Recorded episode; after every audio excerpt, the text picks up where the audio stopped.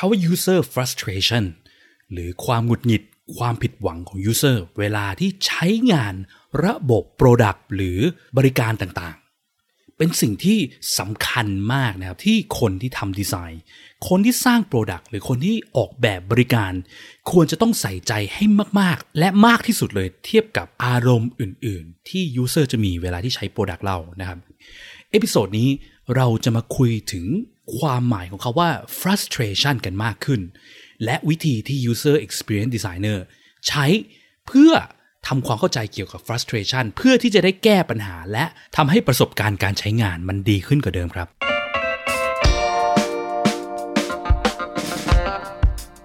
ยินดีต้อนรับเข้าสู่ผักสดพอดแคสต์รายการที่จะพูดถึงการพัฒนา Product ให้ดีที่สุดสำหรับลูกค้าของคุณเพื่อธุรกิจที่ยั่งยืนกว่าด้วยกระบวนการ User Experience Design และ Research กับผมพิษพิจารณารัตนาธิคุณ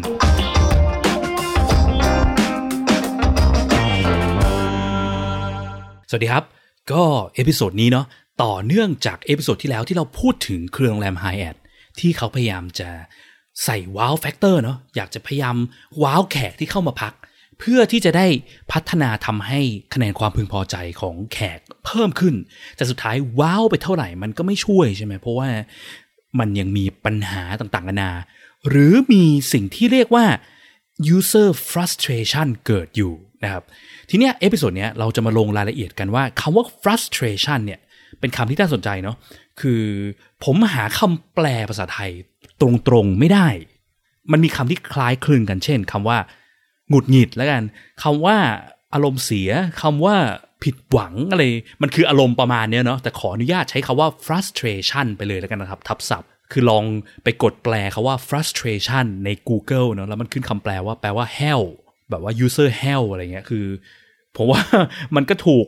แต่ว่าอารมณ์ที่สื่อออกมามันอาจจะไม่ถูกสักเท่าไหร่นะครับดังนั้นเลยอยากจะใช้คำว่า frustration ทับศัพท์ไปก่อนแล้วกันนะครับทีเนี้ยไอ้คำว่า frustration เนี่ยที่มาที่ไปมันคือมันเป็นคำที่ผมไปพูดตอนที่ไปแจมในเว็บมิน่าทอล์กของทาง Studio นะที่เราคุยเกี่ยวกับเรื่อง emotional design แล้วมันก็เป็นอารมณ์ที่ผมมองว่ามันสำคัญที่สุดที่ ยู เอ็กซ์ designer ควรต้องโฟกัสก่อนเพราะอะไรเพราะว่ามันก็มาจากตอนที่แล้วเนาะเครื่องแรม Hyatt ใช่ไหมคือถึงเราจะใส่ฟังก์ชันใส่ฟีเจอร์อะไรที่มันดีที่มันว้าวคนมากมายเพียงใดแต่ถ้าสิ่งที่มันยังเป็นเบสิกที่มันยังสำคัญที่คนคาดหวังมันยังไม่ถูกฟูลฟิลคนก็ไม่มีทางที่จะมี good experience กับการใช้งานของเราได้ขั้นแรกของเราก็คือว่าต้องช่วยให้คนฟูลฟิลสิ่งที่เขา expect ว่าเขาจะได้จากการใช้งาน product หรือ service เราก่อนใช่ไหมทีนี้ย้อนกลับไปยังเบสิกเนาะของคำว่าการสร้าง user experience ที่ดีก็คือต้องมีสองอย่างคือ useful กับ usable นะครับถ้าใครยังไม่ได้ฟังเอพิโซดนี้สามารถย้อนกลับไปฟังได้เอ่อเอพิโซดที่ชื่อ useful กับ usable ก็คือว่าทุก product ทุก service ที่สร้างขึ้นมาแล้ว user เลือกใช้เนี่ยมันจะต้องเป็น product หรือ service ที่มีสองอย่างมี useful มี usable ใช่ไหม useful คือตอบโจทย์ need หรือแก้ปัญหาอะไรบางอย่างให้ user คือทำให้ชีวิตเขาดีขึ้นน่ะถ้าเขาไม่ได้ใช้ตัว product หรือ service เนี้ยชีวิตเขาก็จะมีปัญหาไปเรื่อยๆแต่พอใช้ปุ๊บปัญหาเหล่านี้มันหายไปนี่คือ useful เนาะอย่างแรกอย่างที่สองก็คือ usable หรือใช้งานได้ใช่ไหมคือเมื่อโอเคระบบเนี้ยมันช่วยแก้ปัญหาให้เขาได้แต่การใช้งานมันเนี่ยมันง่ายหรือยากเช่นไม่ใช่ว่าเอ่อเข้ามาถึงแอปเนี้ยช่วยให้คุณสามารถทำได้หลายอย่างสามารถทำงานจากที่บ้านได้แต่กว่าจะล็อกอินเข้าแอปได้ต้องผ่านแบบเจ็ดสเต็ปอย่างเงี้ยทุกครั้งต้องกรอก username password กรอก pin กรอกนู่นกรอกนี่กลายเป็นการใช้งานแอปยากกว่าเดิมหรือมีปัญหามากกว่าเดิมอันนี้ก็ไม่ได้ใช่ไหมมันจะต้องใช้งานได้ง่ายใช้พลังงานใช้ effort user ไม่เยอะมากนะครับนี่คือ useful usable นะทีเนี้ยจุดหนึ่งที่ที่น่าสนใจคือคำว่า frustration ที่คนมีเนี่ยมันแปลว่ามันไม่ usable นั่นเองนะครับก็คือว่าเวลาที่คนเข้ามาใช้งานมีนิดที่เขา expect แต่เขาไปไม่ถึงนิดเหล่านั้นหรือไปถึงนิดแต่ต้องใช้พลังงานเยอะมากเมื่อเวลาที่คนเราใช้พลังงานเยอะมากๆเนี่ยมันแปลว่าคนเรากำลังจะเริ่มมี frustration มากขึ้นเรื่อยๆนะครับ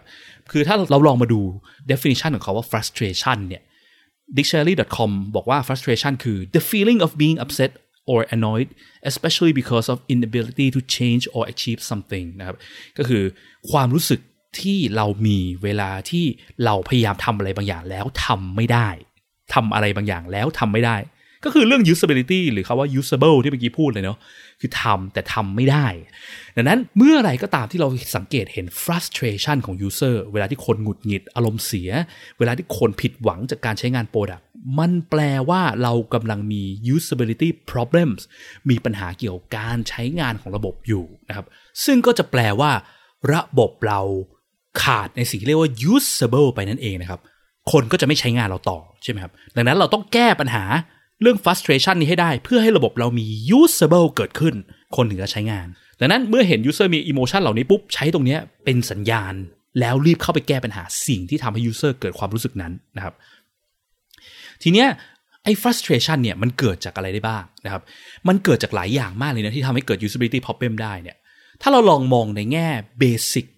ของระบบเนาะพูดถึง Digital Product สิ่งเบสิกที่ทำให้เกิด frustration ก็เช่นปัญหาความบั๊กความแฮงของระบบใช่ไหมความแบบว่า database พังความแบบเข้ามาโหลดไม่ขึ้นหรือว่าโหลดแล้วรอนานมากพวกนี้ก่อให้เกิด frustration หมดเพราะอะไรเพราะว่า user เวลาที่เขาเข้ามาใช้งานระบบใดระบบหนึ่งเนี่ยเขาจะตั้ง goal ไว้ในใจใช่ไหม goal คือการแก้ปัญหาให้เขาอะนะครับสมมติว่าอ่ะคนจะเข้ามาซื้อกิฟต์ติดผมในเว็บ Shopee แล้วกันโกคืออะไรคือซื้อเสร็จใช่ไหมซื้อได้ปัญหาเขาคืออะไรปัญหาเขาคือเขาอยากจะซื้อกิฟต์ติดผมต้องการใช้กิฟต์ติดผมแต่ว่าไม่อยากออกจากบ้านหรือว่าเอ่อไม่มีไม่ได้ผ่านร้านอะไรเงี้ยขี้เกียจเสียเวลาหรือว่าจะนอนแล้วแต่ว่านึกได้ว่าต้องซื้อกิฟต์ติดผมอะไรเงี้ยอยากจะสั่งซื้อโดยเร็วอะไรเงี้ยใช่ไหมครับทีเนี้ยโกของเขาจะประสบความสำเร็จเมื่อไหร่เมื่อเขาสั่งซื้อเสร็จนะเนาะแต่จริงๆก็ไม่ใช่คือสั่งซื้อเสร็จหรอกต้องสั่งซื้อเสร็จแล้วก็ได้ของมาใช่ไหมแต่ถ้าเรามองแค่ตัวระบบ Shopee Lazada เนี่ยมันคือช่วยเขาสั่งซื้อได้ใช่ไหมทีเนี้ยการที่เขาเข้าไปแล้วเขาซื้อไม่ได้เข้าไปแล้วระบบรอนานโหลดนาน สองถึงสาม นาทีกว่าจะขึ้นหนึ่งหน้าการที่เข้ามาระบบ error ระบบพังพวกเนี้ยก่อให้เกิด frustration ทั้งนั้นเพราะว่า goal เขาเขาไปไม่ถึง goal ที่เขาต้องการไงนี่ก็คือสิ่งแรกที่ก่อให้เกิด frustration เกี่ยวกับ technical นะครับเกี่ยวกับตัวดีไซน์ก็เป็นไปได้เหมือนกันหลายครั้งที่เราดีไซน์โฟลว์ไม่ดีพอนะครับเช่นอะไรเช่นสิ่งหลักๆที่อยากจะย้ำเลยก็คือเรื่องพวก error case นะครับเมื่อไรก็ตามที่ user เจอ error case ในระบบเมื่อนั้นแปลว่าอะไรแปลว่า user กำลังจะมีโอกาสเกิด frustration สูงแล้ว error case มันคืออะไรล่ะ error case มันคือเวลาที่คนใช้ระบบแล้วคนไม่รู้จะต้องไปทางไหนไงมันคือการเดินผิดของเขาเนาะเช่นเข้ามาจะกรอกพาสเวิร์ดแต่จำพาสเวิร์ดไม่ได้เขากรอกพาสเวิร์ดผิดปุ๊บระบบก็ต้องบอกเขาว่าพาสเวิร์ดไม่ถูกต้องทีเนี้ยมันแปลว่าโกเขามันไม่สมูทไงมันมีสิ่งที่มากันไม่ให้เขาไปต่อได้สบายมันมีโอกาสเกิด frustration สูงดังนั้นสิ่งที่ควรต้องทำก็คือว่าพยายามโฟกัสไปยัง error case เนาะหาวิธีช่วย user ให้ไปได้ต่อในแต่ละ error case ที่เกิดขึ้นเป็นไปได้นะครับซึ่งอันนี้มันเป็นจุดที่น่าสนใจนะคือหลายๆครั้งเนี่ยเราจะรู้ได้ไงว่า user experience designer คนนี้แบบว่ามีประสบการณ์การทำงานเยอะหรือไม่เยอะจุดหนึ่งลองดูที่การคิดถึงเรื่อง error case user experience designer ที่ประสบการณ์ไม่ค่อยมากจะโฟกัสไปยัง happy flow เป็นหลักคือคิดแต่ว่าเฮ้ยถ้า user เข้ามากดปุ่มนี้กดปุ่มนี้กดปุ่มนี้ปุ๊บนี่ไงเขาก็สามารถซื้อของได้เสร็จจบแต่จริงๆแล้วไอ้นั้นน่ะมันเป็นแค่เสี้ยวหนึ่งมันเป็นแค่ tip of the iceberg นะเป็นแค่ส่วนน้ำแข็งภูเขาน้ำแข็งที่โผล่เหนือน้ำเข้ามานิดเดียวสิ่งที่มันยากก็ต้องคิดเยอะมากกว่านั้นมหาศาลเลยคือ error case ที่เป็นไปได้แล้วถ้าเกิด user ลืมใส่จำนวนล่ะถ้าเกิด user ทำผิดอย่างนั้นล่ะถ้า user จำพาสเวิร์ดไม่ได้ล่ะถ้า user ซื้อแล้วของมันหมดล่ะจะต้องทำยังไงระบบจะบอก user ให้ไปต่อได้ยังไงจะบอกให้ user รู้ได้ไงพวกนี้เป็นสิ่งสำคัญมากเหมือนกันถ้าไม่คิดพวกนี้ประสบการณ์การใช้งานเละเทะแน่นอนครับเพราะว่าการที่เราจะออกแบบระบบแล้วคนจะกดเป็น happy flow ได้สมูทตลอดเนี้ยปริมาณคนที่กดแล้วเจอ happy flow เป๊ะเลยไม่ไม่เจอ error case เนี่ยถามว่าเป็นสักกี่เปอร์เซ็นต์ของระบบเราคือถ้าระบบเราออกแบบแบบดีมากๆนะคือแบบว่าทีม user experience เราเก่งมากๆเรา usability test กันมาไม่รู้กี่สิบรอบนะครับทำให้ระบบใช้งานง่ายเข้าใจง่ายเยอะอลังการมากเนี้ยก็มีโอกาสที่คนจะเจอแต่ happy flow นะไม่ไม่เจอไม่เจอ error case แต่ปัญหาคือจะเป็นแบบนั้นได้เนี่ยมันไม่ง่ายนะมันยากมากกว่าจะออกแบบให้ระบบมันสมูทได้ขนาดนั้นแต่ถ้าเรายังออกแบบได้ไม่ดีพอซึ่งระบบส่วนมากเนี่ยก็ไม่ดีพอนะคือแม้กระทั่ง Google Facebook อะไรต่างๆนานาเนี่ยระบบบริษัทระดับโลกเนี่ยเขาก็ต้องคิดถึงเรื่องพวกนี้เรื่อง error case ทั้งนั้นเพราะเขาก็ไม่ได้ไป assume ตลอดว่า user จะสามารถใช้งานระบบเขาได้สมูท happy ตลอดนะเนาะการคิดถึง error case สำคัญนะครับแล้วก็ user experience designer ถ้าอยากจะเป็น user experience designer ที่ดีเนี่ยจุดหนึ่งคือต้องฝึกการมองให้เห็น error case ต่างๆนะมองเห็นปัญหาต่างๆที่มันจะเกิดกับ user นะครับอีกสิ่งที่อาจจะก่อให้เกิด frustration กับ user ได้ก็คือพวก information นะเนาะ เวลาที่เราออกแบบระบบแล้วเราให้ information user ไม่เพียงพอจน user ไม่แน่ใจว่าระบบมันใช้งานยังไงมันเป็นแบบไหน information ที่เราให้ user มีเพื่อช่วยให้ user ตัดสินใจไปได้ถูกทางตรงตามสิ่งที่ user ต้องการแต่การที่ไม่บอก information เพียงพอเนี่ยมันจะทำให้ user เกิดความหงุดหงิดเพราะ user จะไม่กล้าไปต่อไงเช่นสมมติ user จะเข้ามาซื้อกิฟต์เนี่ยเรามีแต่รูปแปะไว้หนึ่งรูปแล้วบอกว่ากิฟต์พลาสติกจบราคาสามสิบบาทแต่เราไม่บอกแม้กระทั่งว่าไซส์ขนาดเท่าไหร่ยูเซอร์ไม่แน่ใจว่าซื้อไปจะใหญ่ไปเล็กไปไหมน้ำหนักเท่าไหร่อะไรเงี้ยโปรดักต์แต่ละอย่างมีอินโฟเมชันที่คนต้องการไม่เหมือนกันใช่ไหมครับอันนี้พูดถึงเรื่องอีคอมเมิร์ซเนาะแต่ถ้าเกิดสมมติไม่ได้มองแค่อีคอมเมิร์ซเนาะมองแค่มองระบบทั่วไปอ่ะระบบแอปพลิเคชันระบบเอ่อเวิร์กโฟลว์ในบริษัทอย่างเงี้ยการ provide information ให้คนรู้เพียงพอเช่นอ่ะจะเบิกเงินจาก เอช อาร์ จะต้องทำยังไงบ้างล่ะขั้นตอนเข้ามาถึงต้องกรอกข้อมูลเหล่านี้อ้าวแล้วถ้าเกิดสมมติว่าให้กรอกข้อมูลเลขบริษัทที่พนักงานไปเอาบินมาเพื่อมาเบิกเนี่ยแต่พนักงานไม่ได้มีข้อมูลเลขทะเบียนเนี่ยพนักงานต้องทำไงต่อพนักงานรู้ไหมถ้าพนักงานไม่รู้ควรต้องทำไงหลายๆครั้งที่เราไม่บอกเนี่ยพอไม่บอกปุ๊บสิ่งที่เกิดคืออะไรพนักงานก็จะแบบวนเวียนเนาะคือแบบว่าเฮ้ยต้องทำไงวะจะกดไปต่อดีไหมแต่ถ้าเกิดกดไปต่อเกิดมันเกิดปัญหาขึ้นเราเบิกเงินไม่ได้จะทำไงพวกเนี้ยคือ frustration ทั้งนั้นนะครับแล้วมันก็จะเป็น usability problem ที่ก่อให้เกิดปัญหาการใช้งานแล้วก็ user experience ก็จะแย่ลงไปเยอะมากนะครับดังนั้นการคิดถึง information ต่างๆที่เราต้องบอก user ของเราเนี่ยสำคัญมากๆเลยนะครับทีเนี้ยแล้วปกติแล้วเนี่ย user experience designer เนี่ยทำงานยังไงในการหา frustration ก็จะขอแบ่งเป็นสองส่วนละกันส่วนแรกคือการทำ usability test เนาะที่ผมพูดในหลายครั้งแล้วว่าเวลาที่เราสร้างโปรดักต์เสร็จเนี่ยให้ user จริงเข้ามาทดลองใช้งานแล้วเรา observe การใช้งาน user นะครับแล้วเวลาที่ observe เนี่ย observe อะไรล่ะเวลาที่นั่งดู user ใช่ไหมลองใช้งานเนี่ยมันจะมีความแตกต่างอยู่เนาะระหว่างการที่แบบปล่อยให้ user มานั่งรีวิวให้คอมเมนต์ให้เราฟังกับปล่อยให้ user ใช้งานจริงๆถ้าพูดถึงเขาว่าใช้งานจริงๆเนี่ยมันจะต้องมี goal ในใจใช่ไหมจะต้องมีสิ่งที่ user พยายามจะทำเช่นเข้ามาในระบบอ่าเมื่อกี้ที่พูดไป Shopee นะก็ต้องมาซื้อกิฟต์ก็ต้องตั้งโจทย์บอกว่า user ต้องการเข้ามาซื้อกิฟต์เชิญซื้อกิฟต์แล้วเรานั่ง observe อย่างเดียวมันจะไม่เหมือนกับการที่ให้ user มารีวิวคือ user เข้ามาแบบลอยๆแบบไม่ได้คิดว่าจะเข้ามาซื้ออะไรเข้ามาทำอะไร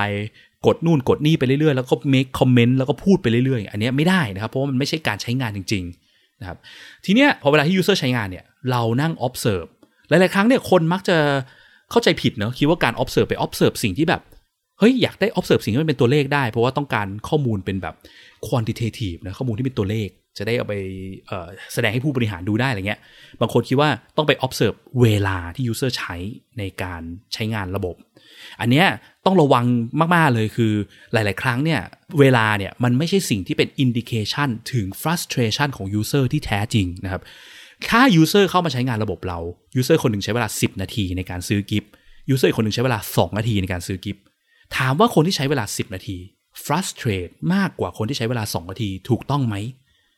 บางคนอาจจะบอกว่าแน่นอนสิใช้เวลามากกว่าก็ต้อง frustrate มากกว่าสิไม่เสมอไปนะฮะเพราะถ้าเราลองคิดดูดีๆเนี่ยหลายๆครั้งเนี่ยเวลาที่เราเข้าไปใช้งานระบบอะไรหลายๆอย่างเนี่ยเราเปลี่ยนโกลในใจไงเช่นเข้ามาเฮ้ยระบบนี้น่าสนใจดีว่ะกดเข้าไปปุ่มนี้เจออะไรนะคือโกลเราไม่ได้สนใจเรื่องการซื้อกิฟต์แล้วเราเปลี่ยนโกลเราอยากลองนั่นอยากลองนี่อยากเห็นหน้านู้นหน้านี้เฮ้ยถ้าเกิดไม่ทำแบบนี้จะเป็นยังไงบ้างคือจะมียูเซอร์ประเภทนี้ที่เขาบอกว่าอยากรู้อยากเห็นอยากลองนู่นลองนี่แต่ถามว่าการอยากรู้อยากเห็นเขาเขากดไปหน้านู้นหน้านี้เนี่ยเขา frustrate ไหมเขาไม่ได้ frustrate เนาะเพราะว่าอะไรเพราะว่าเขาแค่อยากรู้ใช่ไหมแต่ถ้าเกิดสมมติเขากดเข้าไปหน้านู้นหน้านี้แล้วเขาไปเจอปัญหาหน้านู้นหน้านี้ต่อเนี่ยเขาอาจจะเกิด frustration ขึ้นมาได้นะครับดังนั้นเวลาเนี่ยมันไม่ใช่สิ่งหลักที่เราควรจะต้อง pay attention เวลาที่เราทำ usability test ไม่ใช่ว่าไปนั่งดูจับเวลาตลอดเวลาเพราะว่ามันอาจจะ mislead ทำให้เราเข้าใจผิดคิดว่าเราระบบเรามีปัญหาซึ่งจริงๆอาจจะไม่มีก็ได้นะครับหรือบางครั้ง user เข้ามางงสับสนไปหมดแล้วแบบอะไรเนี่ยดูไม่รู้เรื่องเลยกดมั่วๆแล้วมันดันดันดันทำ flow จบได้ดันกดซื้อได้แต่ user ไม่รู้เรื่องเลยแล้ว user ด่าแหลกเลยอันนี้ถามว่า user มี frustration ไหมมีใช่ไหมแต่อาจจะใช้เวลาเร็วในการซื้อใช้เวลาสองนาทีก็ได้นะครับนั่นก็คือว่าเราอย่าอย่าไปวัดที่เวลาแล้วควรวัดที่อะไรล่ะเวลาที่คนเรา frustrate คนเราเป็นไงฮะก็มักจะมีการสะบดสะบดสะบ้านอะไรออกมาใช่ไหมมีการแสดงสีหน้ามีการ express แสดง emotion อะไรบางอย่างออกมานี่แหละคือสิ่งที่ user experience designer เวลาทำ usability testจะสนใจมากเป็นพิเศษ คือ user มีการแสดง negative emotion ออกมาหรือเปล่าเพราะ negative emotion คือสิ่งที่บอกว่ากำลังมี user กำลังมี frustration นะครับเวลาที่ user เข้ามาแล้วบ่นด่าแบบไอ้นั่นไอ้นี่โว้ยอันเนี้ย user ขึ้นเสียงขึ้นมาทำไมเป็นอย่างนี้วะต้องทำอะไรต่อวะ user บอกโอ้ยงงไปหมดแล้วเกิดอะไรขึ้นเนี่ยอะไรเงี้ย user เราสังเกตสีหน้า user ได้แล้วสังเกตเสียงของ user ได้นะครับแต่ทั้งนี้ทั้งนั้นเนี่ยมันก็จะลิงก์ไปยังเกี่ยวกับเรื่องการทำ usability test ที่ถูกต้องด้วยคือมันจะต้องเทรนให้ user สามารถพูดในสิ่งที่อยู่ในหัวเข้ามาเรื่อยๆได้ซึ่งอันเนี้ยจะมีรายละเอียดเยอะเดี๋ยวไว้มาเล่าให้ฟังทีหลังนะฮะแต่ว่าหลักๆคือพยายามสังเกตดูว่า user มีการแสดง negative emotion ออกมาหรือเปล่าและ negative emotion ที่ user แสดงออกมามันเกิดจากจุดไหนใน ยู ไอ หรือในระบบของเราแปลว่าจุดนั้นนะมีปัญหาเราจะได้ไปแก้ไขปัญหาที่จุดนั้นไงนะครับทีเนี้ยอันนี้เป็นวิธีแรกเนาะคือถ้าเราได้ทำ usability test โฟกัสไปที่ user negative emotion เนาะว่า user สะบดสะบานบ่นอะไรออกมาทีนี้ถ้าเราไม่ได้ทำเอ่อ usability test ล่ะมีวิธีอื่นอีกไหมถ้าระบบเรามันไลฟ์อยู่แล้วนะครับเป็นระบบที่อ่ะ e-commerce Shopee Lazada อะไรเงี้ยเขาเขาไลฟ์อยู่แล้วเนอะมีคนเข้ามาใช้งานอยู่เรื่อยๆอยู่แล้วจะ detect frustration ในระบบเหล่านี้ยังไงจุดหนึ่งก็คือว่า feedback form ทำฟอร์มทำแบบฟอร์มให้ user สามารถเข้ามาบ่นเข้ามาด่าเข้ามาคอมเมนต์อะไรแรงๆได้นะครับซึ่งอาจจะโอเคอาจจะไม่ได้มีแค่ feedback form เนอะการไปรับ feedback ที่มันเป็น qualitative data เป็นสิ่งที่คนพูดบรรยายอะไปดูใน App Store Play Store ถ้าเราเป็นแอปอ่ะเนาะว่าคนเขาพูดอะไรบ้างหรือว่าไปสัมภาษณ์ user โทรไปถามเงี้ย user ที่เขาบ่นอะไรมาเขามาบ่นในโซเชียลมีเดียอย่างเงี้ยเก็บพวกข้อมูลพวกเนี้ยมา analyze มาวิเคราะห์อีกทีนึงนะครับคือแน่แหละว่ามันคงมีพวกคนที่เขาเป็นแบบสายแบบเกรียนอ่ะเนาะที่เขาเข้ามาคอมเมนต์เล่นๆอยากด่าถ้าเขาด่าไปเรื่อยๆด่าโอ๊ยนี่ห่วยจังเลยเฮงซวยแต่ไม่ได้บอกเราว่าปัญหาอยู่ที่ไหนอันนั้นปล่อยเขาไปแต่ถ้าเกิดสมมุติว่าเขาบ่นแล้วเขาบอกชัดเจนว่าพยายามใช้จุดนี้แต่มันใช้ไม่ได้ทำไมจุดนี้มันเป็นแบบนี้คะทำไมตอนแรกคิดว่าเป็นอย่างนี้แต่มันเป็นอย่างนี้อันนี้อันนี้คือสัญญาณที่บอกว่า user มี frustration และข้อมูลพวกนี้มันช่วยให้เราพัฒนา product ของเราให้ดีขึ้นได้นะครับเก็บข้อมูลเหล่านี้รวบรวมมานะวิเคราะห์นิดนึงก่อนแล้วอาจจะมาทำสิ่งที่เรียกว่า customer journey map ได้นะฮะ customer journey map คืออะไรcustomer journey map ก็คือหลักๆคือเราเราลองมาดูว่าเวลาที่ user เข้ามาใช้งานระบบหรือ product หรือ service ของเราเนี่ยเขามีขั้นตอนยังไงบ้างเช่นอย่างถ้าพูดถึงแบบพวกเว็บไซต์ e-commerce เนาะก็อาจจะเป็นแบบอ่าเขาเข้ามาหน้าแรกใช่ไหมเขาใช้กล่อง search เขาเสิร์ชเจอหน้า product listing ที่ list เอ่อผลลัพธ์การค้นหาการ search เขากดเข้าไปดูดีเทลของ product แต่ละตัวเขากดสั่งซื้อเข้าซื้อสู่ตะกร้าสินค้าอะไรเงี้ยทำความเข้าใจขั้นตอนต่างๆนานาแล้วพล็อตเอาปัญหาที่เราได้จากการที่ไปเก็บรวบรวม qualitative data เมื่อกี้มานะครับแล้วลองมาวางดูว่าปัญหาที่คนหมู่มากเจอเนี่ยมันอยู่ที่ขั้นตอนไหนมากกว่ากันนะครับอาจจะอยู่ในขั้นตอนคนมักจะบ่นในหน้าค้นหาสินค้าค้นหาสินค้าไม่เจอหรือว่าขั้นตอนการจ่ายเงินทำไมเลือกจ่ายเงินแล้วเปลี่ยนวิธีจ่ายเงินไม่ได้อะไรอย่างเงี้ยนะครับเราจะได้เห็นภาพว่าโอเค frustration เกิดอยู่แถวไหนมากขึ้นและรีบแก้ปัญหาจุดที่มี frustration เยอะๆแล้วมันจะเป็นการทำให้ user experience ของระบบเราดีขึ้นเยอะมากนะครับแล้วก็อีกจุดหนึ่งที่อยากจะฝากไว้นะก็คือระวังเรื่องการไปดู data ที่เป็นตัวเลขหรือว่า quantitativeอย่างเดียวแล้วทำความเข้าใจถึง user frustration จาก quantitative data นี้เช่นดูจาก Google Analytics อย่างเดียวว่าเฮ้ยคนเข้ามาหน้านี้แล้วคนไม่กดไปต่อคนกดเข้ามาหน้า shopping cart แล้ว แปดสิบเปอร์เซ็นต์ กดออกจากเว็บไซต์แล้วเราไปทึกทักเอาว่าหน้า shopping cart เนี่ยมี frustration สูงแล้วรีบแก้หน้านี้ทำไมถึงพูดแบบนั้นว่าให้ระวังเรื่องนี้เพราะว่าข้อมูลที่เป็นตัวเลขอย่างเดียวมันบอกเราไม่ได้ว่า user มี frustration จริงๆหรือเปล่าและ frustration นี้เกิดจากอะไรนะครับคือแค่การที่เราเห็นว่าคนมาหน้านี้แล้วไม่ไปต่อเนี่ยมันอาจจะมีสาเหตุเยอะแยะมากมายเลยก็เป็นไปได้เนาะเช่นมันอาจจะมีปุ่มนึงที่แบบเป็นเขียนว่ามีโปรโมชั่นส่วนลดพิเศษคนเห็นปุ่มนี้ปุ๊บคนก็เลยไปกดปุ่มโปรโมชั่นพิเศษหมดคนไม่เลยเลยไม่กดไปต่อไปซื้อสินค้าก็อาจจะเป็นไปได้แล้วถามว่า user frustrate ไหมอาจจะไม่ได้ frustrate ก็ได้นะก็ user ก็เขาก็อาจจะชอบอะไรเงี้ยหรือบางทีบางครั้งเนี่ยคือเคยเจอมาแบบบางระบบเนี่ยเขาทำเป็นโปรโมชั่นเนาะเป็นเกมให้คนเล่นเข้ามาหน้าแรกเกมแล้วไม่มีใครเล่นเลยถามว่าการที่มีคนคนไม่เล่นเนี่ยตามที่เราต้องการเนี่ยมันแปลว่าหน้านี้มันมี frustration ไหมเราต้องไปเปลี่ยนหน้านี้ไหมเพื่อให้คนเข้ามาเล่นเกม อาจจะไม่ใช่ก็ได้เนาะเพราะว่าอะไรเพราะมันอาจจะไม่ตรงตาม useful หรือตรงตาม need ของคนก็ได้เข้าไปเล่นเกมเราได้อะไรวะไม่เห็นจะช่วยแก้ปัญหาเลยในชีวิตเลยคนอาจจะอยากไปทำอย่างอื่นแทนอะไรเงี้ยนะครับดังนั้นการที่ดูแต่ data อย่างเดียวแล้วไปคิดเอาเองว่า frustration เกิดจากอะไรเนี่ยอันนี้เสี่ยงมากนะครับเป็นไปได้รับข้อมูลฟังจาก user จริงๆว่ามันเกิดจากอะไรปัญหาคืออะไรนะครับก่อนที่จะเอาไปแก้นะครับ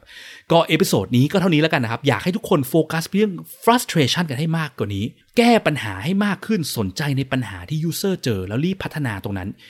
แล้ว product ของเรามันจะดีขึ้นอีกเยอะมากเลยนะครับและถ้าคิดดูว่าถ้า product ที่บ้านเราเนี่ยสร้างกันเนี่ยแต่ละเจ้าเนี่ยโฟกัสไปทางการแก้ปัญหาให้ user user เจอปัญหาอะไรใช้งานอะไรไม่ได้ปุ๊บรีบช่วยพัฒนาทำให้ product มันใช้งานง่ายขึ้นเรื่อยๆกันทุกเจ้าเนี่ยผมว่าเราจะได้ product ที่ดีๆกันเต็มตลาดเลยนะครับ